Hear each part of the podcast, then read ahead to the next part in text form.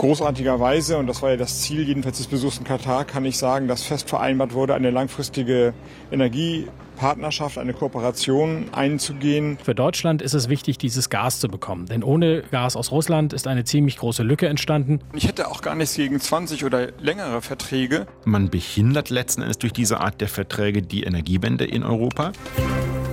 News Junkies. Verstehen, was uns bewegt.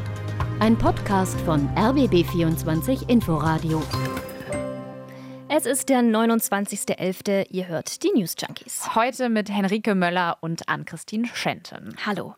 Ja, die ganze Welt, die spricht aktuell fast eh schon nur über ein Land, Katar.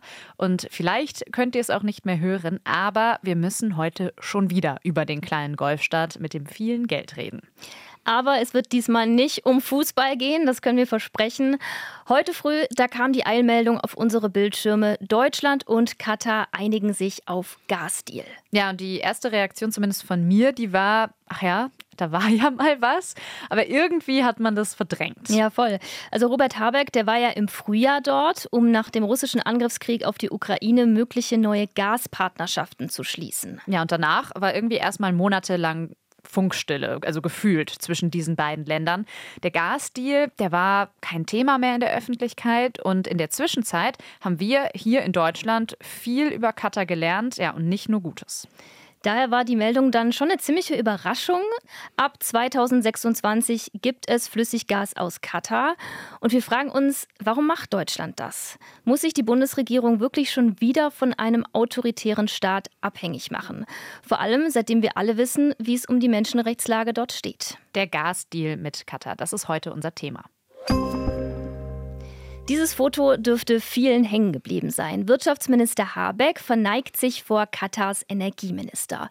Er im traditionellen weißen Gewand, Habeck im grauen Anzug, mit gesenktem Kopf vor ihm, die beiden schütteln sich die Hände. Im März war das, da ist Habeck nach Doha gereist, Katars Hauptstadt, um das Land als Gaslieferanten zu gewinnen. Ja, man muss jetzt mit Partnern, die ihre Eigenheiten haben, sprechen, hat Habeck damals gesagt. Also sinngemäß, es geht nicht anders, Deutschland hat keine andere Wahl. Und das hat nicht jeder so gesehen. Mehr dazu, also warum der Gasdeal mit Katar umstritten ist, später in dieser Podcast-Folge. Es sah auf jeden Fall im März so aus, als sei Habecks Reise erfolgreich gewesen. Er meinte damals: Großartigerweise, und das war ja das Ziel jedenfalls des Besuchs in Katar, kann ich sagen, dass fest vereinbart wurde, eine langfristige Energie Partnerschaft, eine Kooperation einzugehen. Ja, was diese Energiepartnerschaft aber genau bedeutet, das hat Habeck damals nicht gesagt. Ja, und dann hat es tatsächlich erstmal monatelang Stille gegeben. Also man hat nichts mehr gehört von diesem Gasdeal. Im Oktober hat die Bild-Zeitung geschrieben, Habeck hätte zu Demonstrierenden gesagt, der Deal sei gescheitert. Zitat: Die Kataris haben sich entschieden, kein gutes Angebot zu machen. Die Energiepartnerschaft, die Habeck mit Katar abgeschlossen hat, die war also eher symbolischer Natur, kann man sagen. Umso überraschender dann eben, dass der Gasliefervertrag nun doch zustande kam. Folgende Eckdaten hat er. Laufzeit fünfzehn Jahre, ab zweitausendsechsundzwanzig geht's los. Ab da sollen jährlich zwei Millionen Tonnen Flüssiggas nach Deutschland geliefert werden.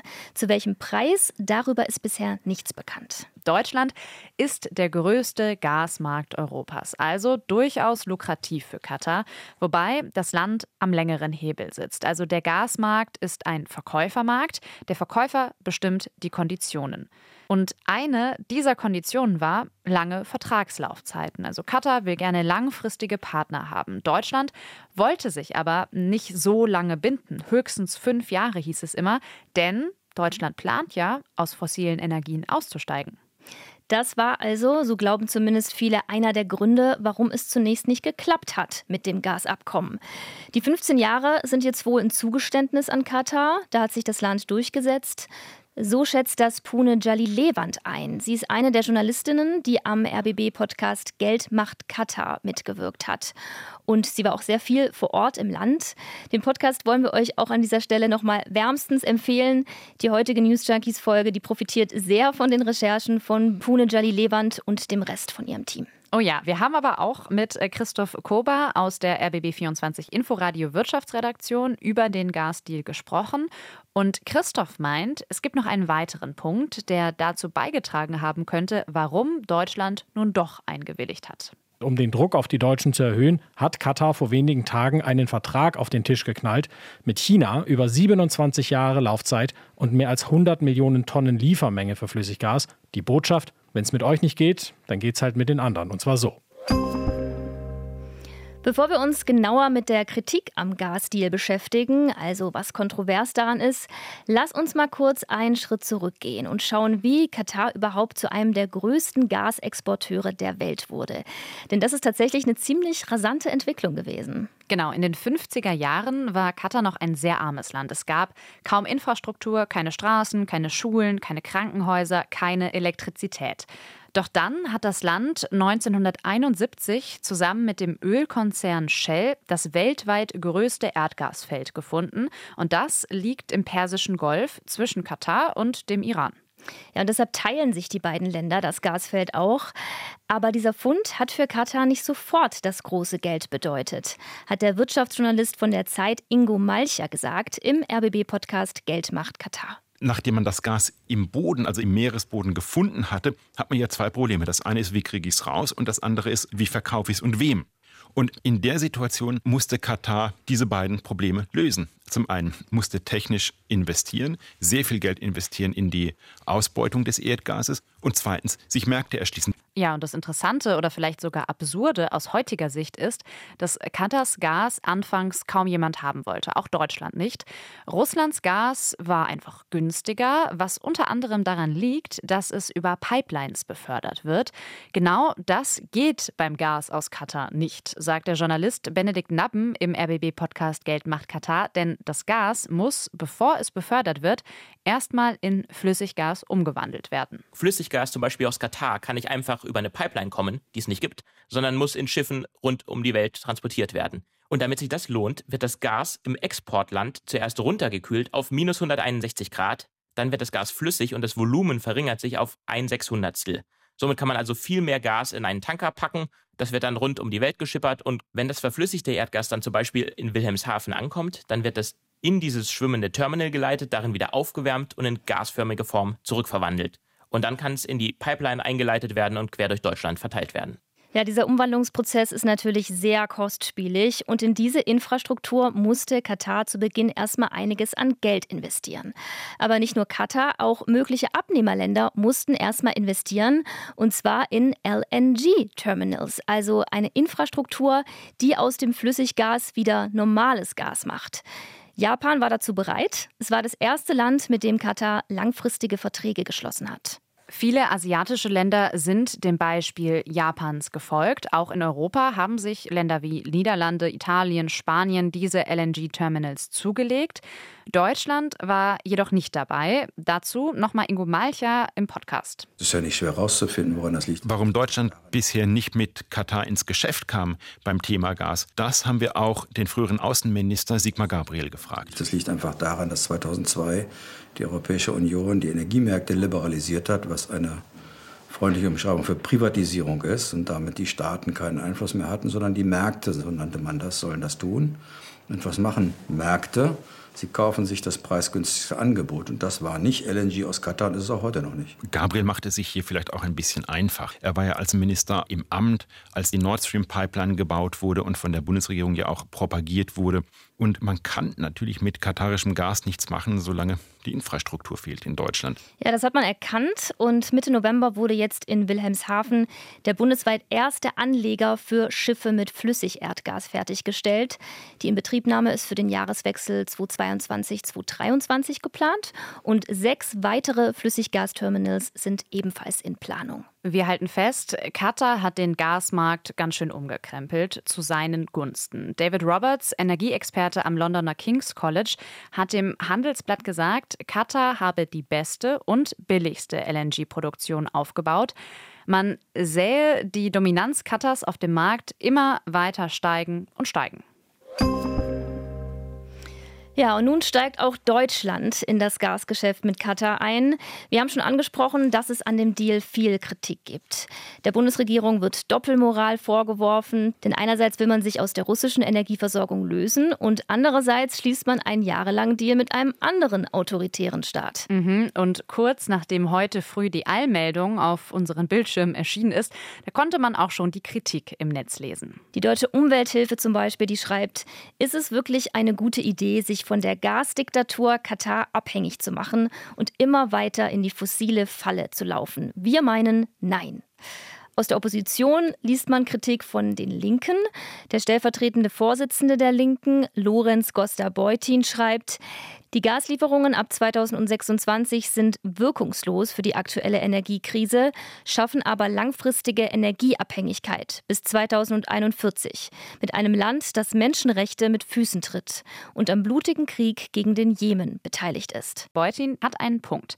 Ja, die Lieferungen aus Katar, die kommen erst in ein paar Jahren. Dazu kommt aber auch, dass selbst dann gar nicht genug Gas aus Katar kommen wird, um den Bedarf hier zu decken. zwei Komma sieben Milliarden Kubikmeter wird Katar ab zweitausendsechsundzwanzig liefern. Das Handelsblatt schreibt, jährlich werden in Deutschland über neunzig Milliarden Kubikmeter verbraucht. Es sind also gerade mal drei Prozent der benötigten Menge, ein Bruchteil. Neben Katar wird es auch noch viele andere Energiepartnerschaften brauchen und das ist auch ein Ziel der Bundesregierung. Diese geringe Liefermenge, die wirft die Frage auf, warum braucht es denn diesen Vertrag? Also könnten wir nicht einfach darauf verzichten? Doch die Bundesregierung, die hat ja nicht nur ein Interesse an einer stabilen Energieversorgung, sie braucht auch stabile Partnerschaften, wirtschaftliche Beziehungen und die sieht in Katar aller Missstände zum Trotz einen geeigneten Partner. Katar und Deutschland, die sind schon länger enge wirtschaftliche Partner. Das Geld fließt hin und her, könnte man sagen. Das Auswärtige Amt nennt eine Zahl von eins Komma eins Milliarden Euro. So viel wurde nach Katar im vergangenen Jahr aus Deutschland exportiert. Deutschland liefert vor allem Autos, Flugzeuge und Maschinen, importiert aber auch fleißig aus Katar. Man kennt sich also schon ein bisschen, Katar und Deutschland. Und Christoph Kober, unser Inforadio-Wirtschaftsredakteur, der hat ja schon erklärt, dass Katar in Deutschland einen wichtigen Partner sieht. Das kleine, reiche Katar ist über verschiedene Investments seit geraumer Zeit an großen, namhaften deutschen Firmen beteiligt. Siemens, der Deutschen Bank, R W E. An Volkswagen hält Katar sogar siebzehn Prozent und ist damit zweitgrößter Anteilseigner. Das zeigt schon das ambivalente Verhältnis, das auch Deutschland zu Katar hat. Auf der einen Seite kritisieren viele hierzulande die Haltung Katars bei Menschenrechten. Auf der anderen Seite ist eben dieses kleine Land ein wichtiger Geschäftspartner. Der Gasdeal, der festigt diese Beziehung. Er zeigt eben auch, wie Pune Jalilewand gesagt hat, Katar hat die Macht, darüber zu bestimmen, wie es laufen soll. Katar geht es bei dem Deal also nicht so sehr ums Geld, sondern darum, einen kleinen Teil des europäischen Energiemarktes zu kontrollieren. Auf dem europäischen Kontinent soll die Energiewende in den nächsten Jahrzehnten vollzogen werden. Die europäischen Länder und Deutschland, die machen deutlich, irgendwann soll es bei uns keine fossilen Energieträger mehr geben. Für Katar wäre das ein Verlust, denn sie verkaufen L N G-Gas, das ist keine grüne Energie. Katar will aber gerade deshalb rein in den europäischen Markt, um die Energiewende zu verhindern. Das vermutet jedenfalls Ingo Malcher. Und dahinter steht ein strategisches Interesse. Zum einen, man behindert letzten Endes durch diese Art der Verträge die Energiewende in Europa, weil sich die Kunden dazu verpflichten, weiterhin Gas zu kaufen. Und das ist ein Moment, den versucht Katar ganz klar auszunutzen. Was der Deal für den Ausbau der erneuerbaren Energien in Deutschland bedeutet, darüber sprechen wir gleich noch. Aber eine Frage bleibt noch. Deutschland argumentiert trotz hiesiger wirtschaftlicher Beziehungen mit Katar weiter mit dem Faktor Energiesicherheit. Wie angewiesen ist unsere Energieversorgung wirklich auf diese kleinen Lieferungen aus Katar? Unsere Kollegen vom Podcast Geld macht Katar haben den C E O von Uniper, einem der größten Gaskonzerne in Deutschland, vor einigen Monaten in Wilhelmshaven getroffen. Dort wird ja gerade der erste L N G-Terminal in Deutschland gebaut. Uniper, das ist ja das Unternehmen, das jetzt vom Staat aufgekauft wurde, weil es sonst diese Gaskrise vermutlich nicht überlebt hätte. Und Klaus-Dieter Maubach, so heißt der C E O, der sagt, es geht nicht ohne Katar, aber auch nicht nur mit Katar. Die Kunst bestand immer darin, das zu diversifizieren, also von möglichst vielen Partnern zu kaufen, damit jeder einzelne Partner im Zweifel ersetzbar ist. Diese Abhängigkeit, die wir jetzt beklagen von Russland, ist ja über einige Jahre gewachsen und die wollen wir jetzt, oder die, vor allem will die Bundesregierung, reduzieren. Und es gibt halt nicht so ganz so viele Länder, die auch wirklich in der Lage sind, Erdgas über L N G zu exportieren. Ich glaube, da können wir in dem Fall nicht ganz so wählerisch sein. Katar liefert wenig Gas. Die Bundesregierung will aber gar nicht mehr große Mengen Gas nur von einem Lieferanten einkaufen. Das Ziel ist die Diversifizierung der Anbieter.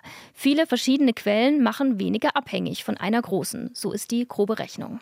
Aktuell kommt das Gas in Deutschland vor allem aus Norwegen. Es ist ebenfalls Flüssiggas und wird an die großen Terminals in den Niederlanden und in Belgien geliefert. Schaut man da aber mal genauer hin, da trifft man schon wieder Katar. Denn der Golfstaat ist am L N G-Terminal im belgischen Seebrücke beteiligt. Ohne Katar scheint also beim Gas tatsächlich nicht so viel zu gehen. Gehen wir mal zum Schluss noch auf das Thema Energiewende etwas näher ein. Deutschland hat hochgesteckte Klimaziele. Bis zweitausenddreißig sollen fünfundsechzig Prozent der Emissionen gegenüber neunzehnhundertneunzig eingespart werden. Bis zweitausendfünfundvierzig will Deutschland klimaneutral werden. Wenn ich jetzt hochgesteckt sage, dann sieht das natürlich nicht jeder so. Viele Klimaaktivistinnen und Aktivisten, die sagen, das ist noch viel zu langsam. Und es kommt noch dicker. Erstens droht Deutschland, seine Klimaziele schon in diesem Jahr zu verfehlen. Und zweitens, der Gasdeal mit Katar, der könnte die Energiewende jetzt wieder zurückwerfen. Genau, das wurde ja vorhin schon mal angedeutet. L N G-Gas, das muss über lange Wege transportiert werden. Es ist nicht klimafreundlich, es ist einfach fossile Energie. Und es wird die Bundesrepublik nun mindestens die nächsten fünfzehn Jahre begleiten. Für Robert Habeck ist das aber erstmal kein Widerspruch zu den Klimaschutzzielen. Ich hätte auch gar nichts gegen zwanzig oder längere Verträge. Die Unternehmen müssen nur wissen, dass dann die abnehmende Seite in Deutschland irgendwann geringer wird, wenn wir die Klimaschutzziele einhalten wollen. Das ist ja bekannt. Die Wahrheit ist aber auch, Habeck steht vor einem Problem, das sich schwer auflösen lässt. Kurzfristig muss die Energieversorgung gesichert werden. Langfristig müssen wir raus aus fossilen Energien. Der Deal mit Katar, der hört sich allerdings auch nach einer langfristigen, nicht nach einer kurzfristigen Lösung an. Unser Kollege Christoph Kober, der sieht darin aber keine Bedrohung für die Energiewende. Wie gesagt, die Liefermenge ist nicht besonders groß. Und auch wenn der Wirtschafts- und Energieminister Habeck sagt, fünfzehn Jahre Lieferzeitraum seien, Zitat, super, denke ich, er hätte gern eine kürzere Laufzeit gehabt. Am Plan, dass Deutschland ab zweitausendfünfundvierzig klimaneutral sein soll, hält die Regierung fest. Deswegen hat Minister Habeck gesagt, ab zweitausendvierzig müsse der Gasverbrauch in Deutschland auch zurückgehen. Ein Jahr später würde, Stand heute, der Vertrag mit Katar auslaufen. Aber wir haben ja erklärt, dass die Kataris die Energiewende nicht so ganz in den Kram passt, denn sie wollen ja weiterhin Gas verkaufen. Und sie werden vermutlich viel dafür tun, dass Länder wie Deutschland auch in Zukunft empfänglich sind für ihre fossilen Energien. Ja, bleibt am Ende das Gefühl, ein schwieriger Deal, richtig zufrieden ist am Ende wahrscheinlich niemand, außer höchstens Katar, die gezeigt haben, dass sie am längeren Hebel sitzen. Ja, damit schließen wir unsere Folge für heute. Geben ab zum nächsten Fußballspiel, wahrscheinlich nach Katar, und freuen uns, wenn ihr uns morgen wieder hört. Tschüss, bis dann. News Junkies. Verstehen, was uns bewegt. Ein Podcast von R B B vierundzwanzig Inforadio. Wir lieben das Warum.